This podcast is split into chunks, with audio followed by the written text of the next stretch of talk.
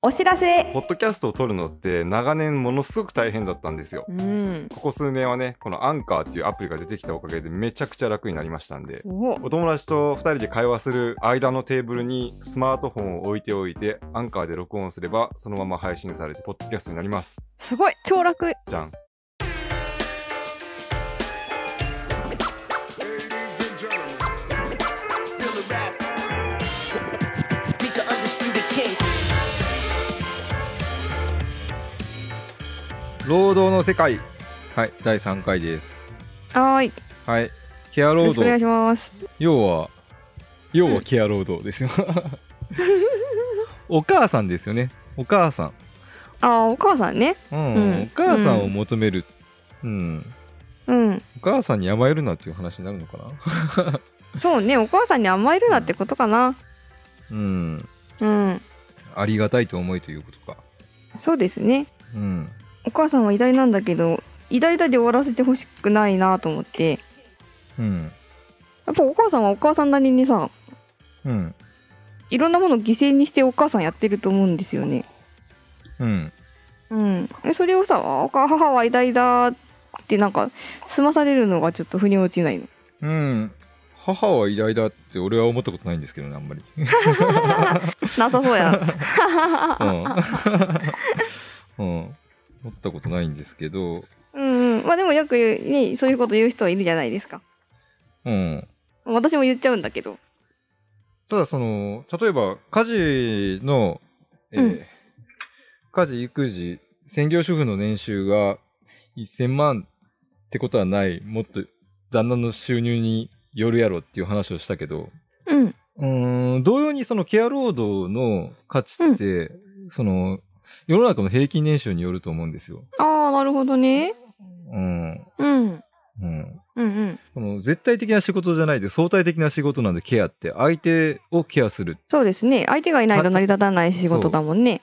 他人をケアするって仕事なんで、うん。まあこれあのもう大昔から奴隷とかでもそうですしうん。やっぱ金持ちのケアする人はの価値は高いし、うんうん貧乏人のケアする人はうん。収入が低いと思うんですよ。うん。そうですね。うん。うん、なんでケア労働自体はなくなることないと思うに人間の根源的な労働なんでなくなることないと思うんですけど、うん。その価値も相対全員のうん。生み出してる価値から相対的に出てくるので、うんうん社会全体が生み出す価値の中でも結構低めの、えー価値で固定されるんじゃないかなって気うは、ん。ああ、うん、そうなのか。しちゃうかな。それでいいのかな。よくはないよな。 よくはないけど。人の世話してもらってる価値ってそんなに低いのかなうん。人間の価値ってそんなに低いのかな給料で決まるものなのかなあそれは社会規範で言ったらそういうわけじゃないよね。そういうわけじゃないけん、家族ですするわけやけど、社会規範で。うん。けどもう家の中でできなくなってるから、個人で生きたいって思思うけんよね。うん。親から離れて、うん。各家族で。社会的規範で見たら価値は高いんだね、ケア労働のね。尺度が全然違うってことやね。うんうん。社会も大きな家って考えれば、うん。社会的規範で測ってもいいってことかな。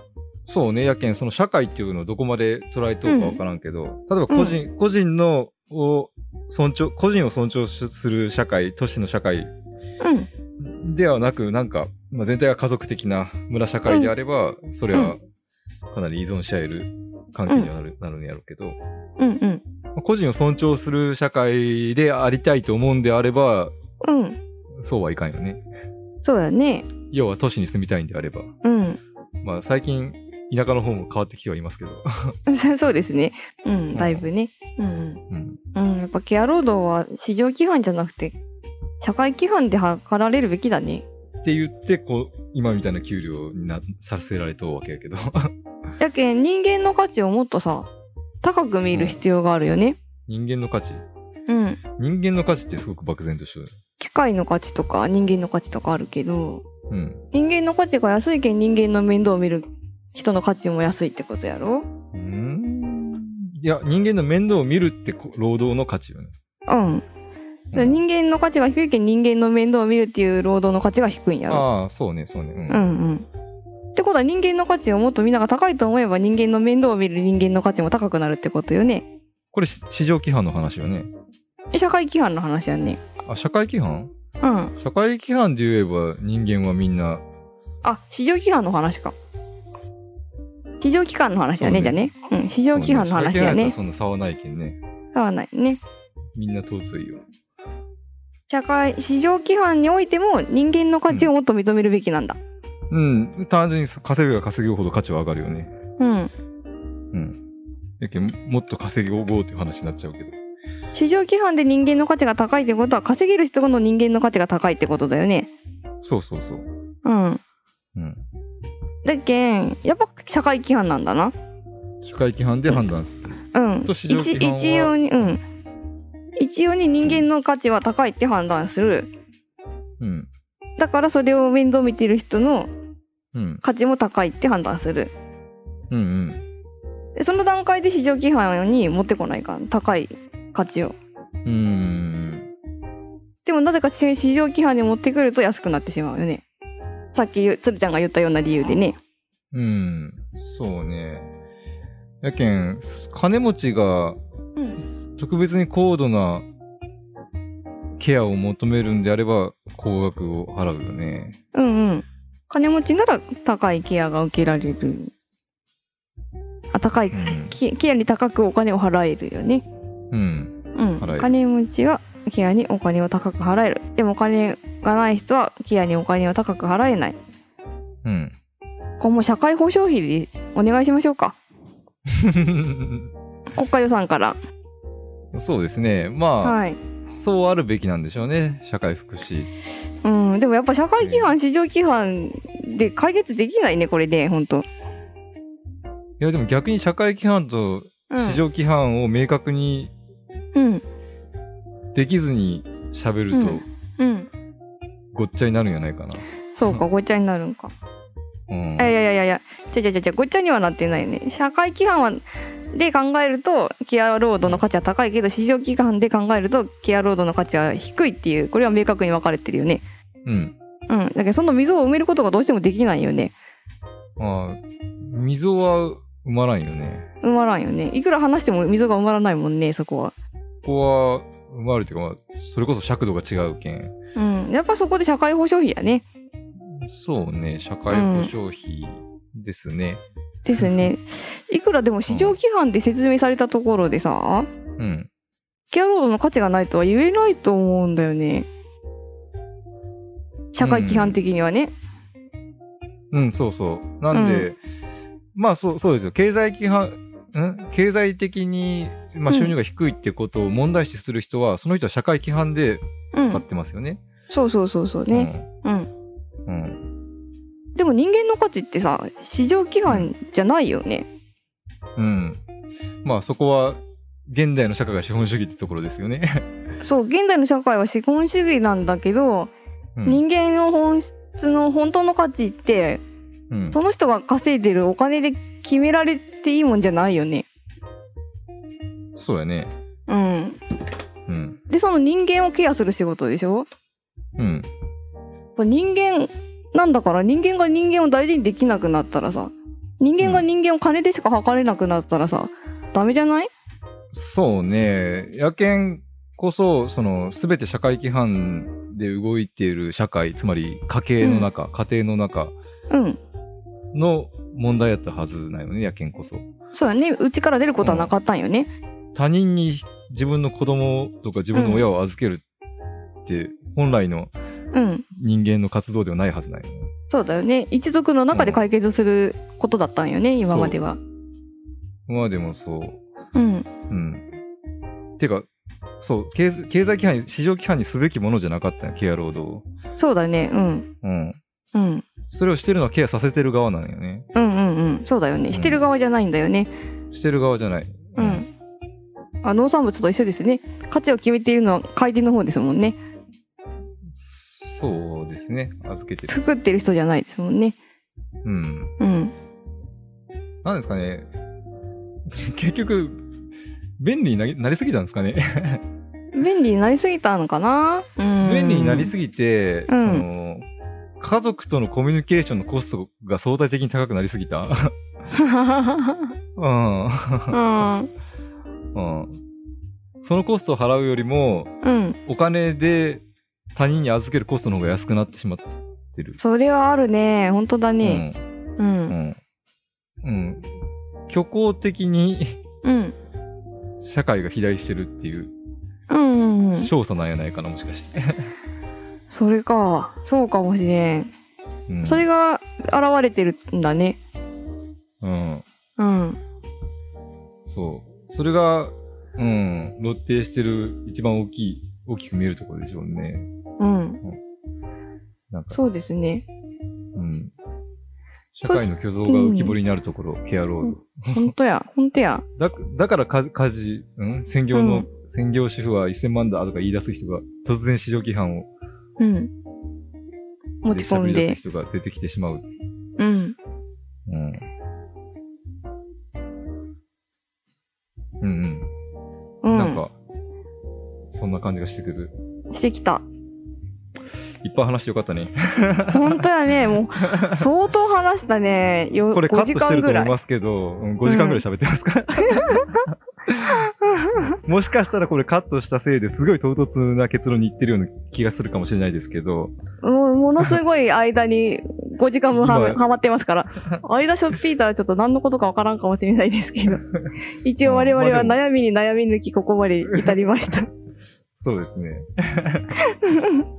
うん、もしかしたら星おじさんかフェミおばさんたちのどっちかが起こるかもしれないですけど、そうですどっちにね。も配慮しながら考えつつ、ここに今ついて、たどり着いてます。はいそう、あの、二人でちゃん とロールプレイまでしながらやりましたから。うん、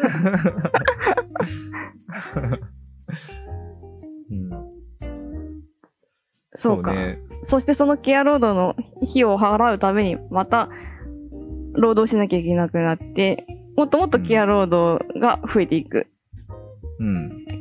えっ、そうとですねそ外で頼まないといけないケア労働が増えていくうん。うん家の中でできるケア労働はどんどん減っていくうん。経済は虚構的にどんどんどんどん大きくなってい くうん。虚像やね、本当に。本当やね虚像やね、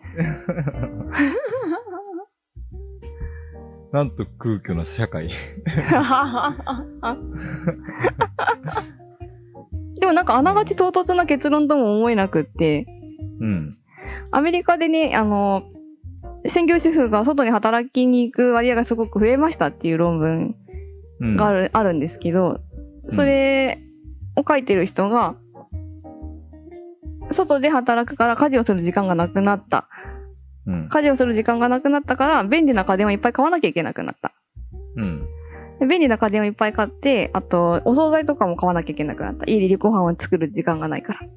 うん。で、その費用を払うためにもっとお金を稼がなきゃいけなくなった。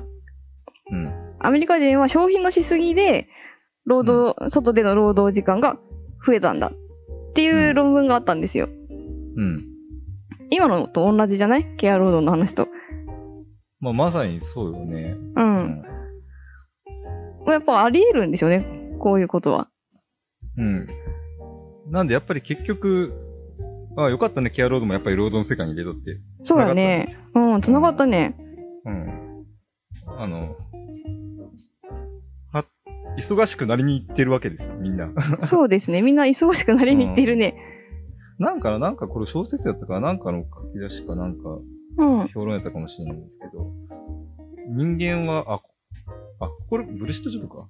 ほういいやほう人間は、ま、毎朝起きて、うん毎日新しく資本主義を形成して、し直してるそうなんだ。話があったんで すよ。好きうやん、毎ね。朝ううんん。みんな毎朝全員で起きて、全員で揃って、全員で資本主義を今日も形成するかと、外に出かけると。おほうん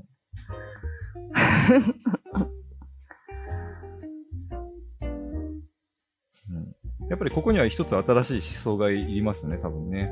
そうですね。うん。うん。あ、なんか新しい世界が見えてきた気がする、これはこれで。うん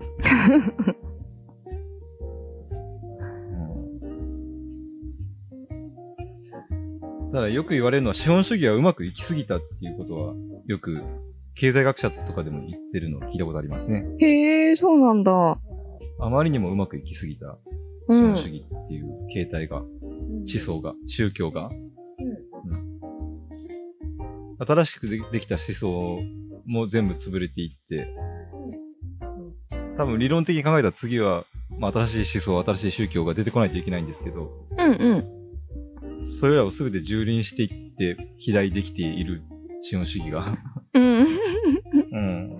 新しいものが入ってくる余地が与えられなかったんだね。できてはいたんですけどね、全部蹂躙されていくん資本主義そうかそうにかよって。うん。巨大な資本主義に全部飲み込まれちゃったんだ。うん。みんなが一斉にやめたってなった瞬間終わるんでしょうけど、そうですね。難しいでしょうね。うん。なんか、それこそ象徴的ななんか出来事が必要ですね。そうですね。うん。象徴的な出来事ね。まあコロナなんかは結構結果的きっかけにはなったんだろうなと思うけどね。うん。そう、今回コロナですごく浮き彫りになったのがこの働くってことじゃないですか。うん、そうですね。うん、なんだかんだあったけど、やっぱりブルシットジョブとかケア労働とかがすごく浮き彫りになった。まあ実際コロナ前はケア労働っていう言葉もエッセンシャルワークっていう言葉も聞かなかったですね。そうね。うん。 別に、時勢を読んでこのシリーズを始めたわけじゃないん です けど。うんなんならろ農家の労働について喋ろうかなって思いながら始めたんですけど、うん。うん、思いのほか、もしかしたら重要なことを喋ってるのかもしれないって気になってきました。 まあまあ、あくまでね、つるちゃんと私の考えてることですけど。 まあそうですよ。何も影響しよう、させようとはなん一切思って ない思ってないですけど、うん。でも言い出すべきなのって多う分、ん。エッセンシャルワークうん。してる人たちの側なんだろうなって気はするんですけどね。うん。そうですね。うん。そうね。ど、どの、何の堂々をしてる人が言ってるかで結構話が違うのかもしれないよね。うん。う違うんか。もしれない。圧倒的多数だと思うんですよね。ちょっとどうなんかなブルーシットの方が多いんか。今、ブルシットの方が多いんじゃなかったっけあ、4あ割っか。ちはね。あ、4, 4割か。ブそルーうシッか、そトがうか。4割。うん。そうか。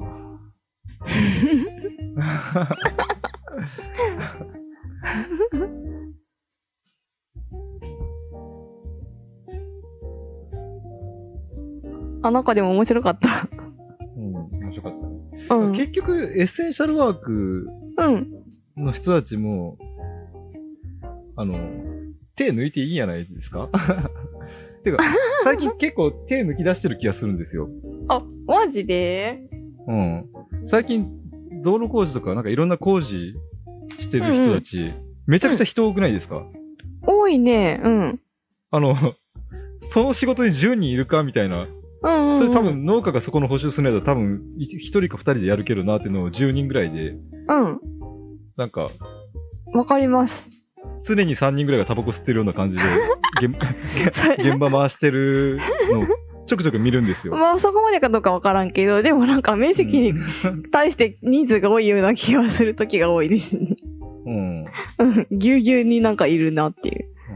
う比ん。較的その現場とか、現場仕事してるトビとか土木関係の人とかは、うん。その安全基準がすごく高くなったせいで、ああ、そうかそうか。なうんか、ん。すごく、すごくなんか、人が偉い多いみたいなことはなんかあるみたいなんですね。え休憩時え間が多いとか。ー。うん。この作業は一人でやっちゃいけませんとか。うんう。ん。あと、連続何時間しかしししちゃいけませんうとか。んうんうんうん。でも結局上の方の、もうぜ、大体虚構になってる、虚像になってしまってるんですから、資本主義全体として、総体として。はいうん。下の方も適当にやればいいんじゃないですか、ね。保育士だって、あの、うん殺さなきゃいいんですよ、子供を。うん。あの、うかいん。迎えに来た時に元気にな子供がいればいいんですよね、別に。うん。うん。うん。ま、真面目な人がなんか、割を食いそうな感じがするけど。そうね。うん。あでも本当、虚像、虚像ですよ、本当に。株価はどんどん上がってるし、うん。やけん中身は何にもないのに。安いなら安いなりの仕事だけでいいと思いますけどね。あのうん、そうだね。やり、やりすぎてる人は多いなというか。あ、それすごい思う。うん。うん。安いなら安いなりに働かないといつまでたってあもう上がんないもんね。うん、そうよ。うん。サービス残業でするからずっとサービス残業させられるんだよね。うん。安いなら安いなりに、うん。ああ、25万ならこんくらいの仕事かなっうん、て、って感じで働いて僕はいいと思います。っていうか、みみんなそうすれば、うみん。ない、じゃあ多分しあ、仕事が回らんってなって、うん、多分人増やしてからもう本当に楽になっちゃうんで。そうですね。うんで、うんそれで上の方の経営が圧迫されるかという、逼迫されるかというと、うん。まあそうでもなくて、 うん、上の方は上の方で結構ダブついてたり、うんうんうんうん。そもそもこの社会自体が虚像なんですから、そうです。うん、う。そんなん感じでいいんじゃないかなというか。よし、じゃあそうしよう。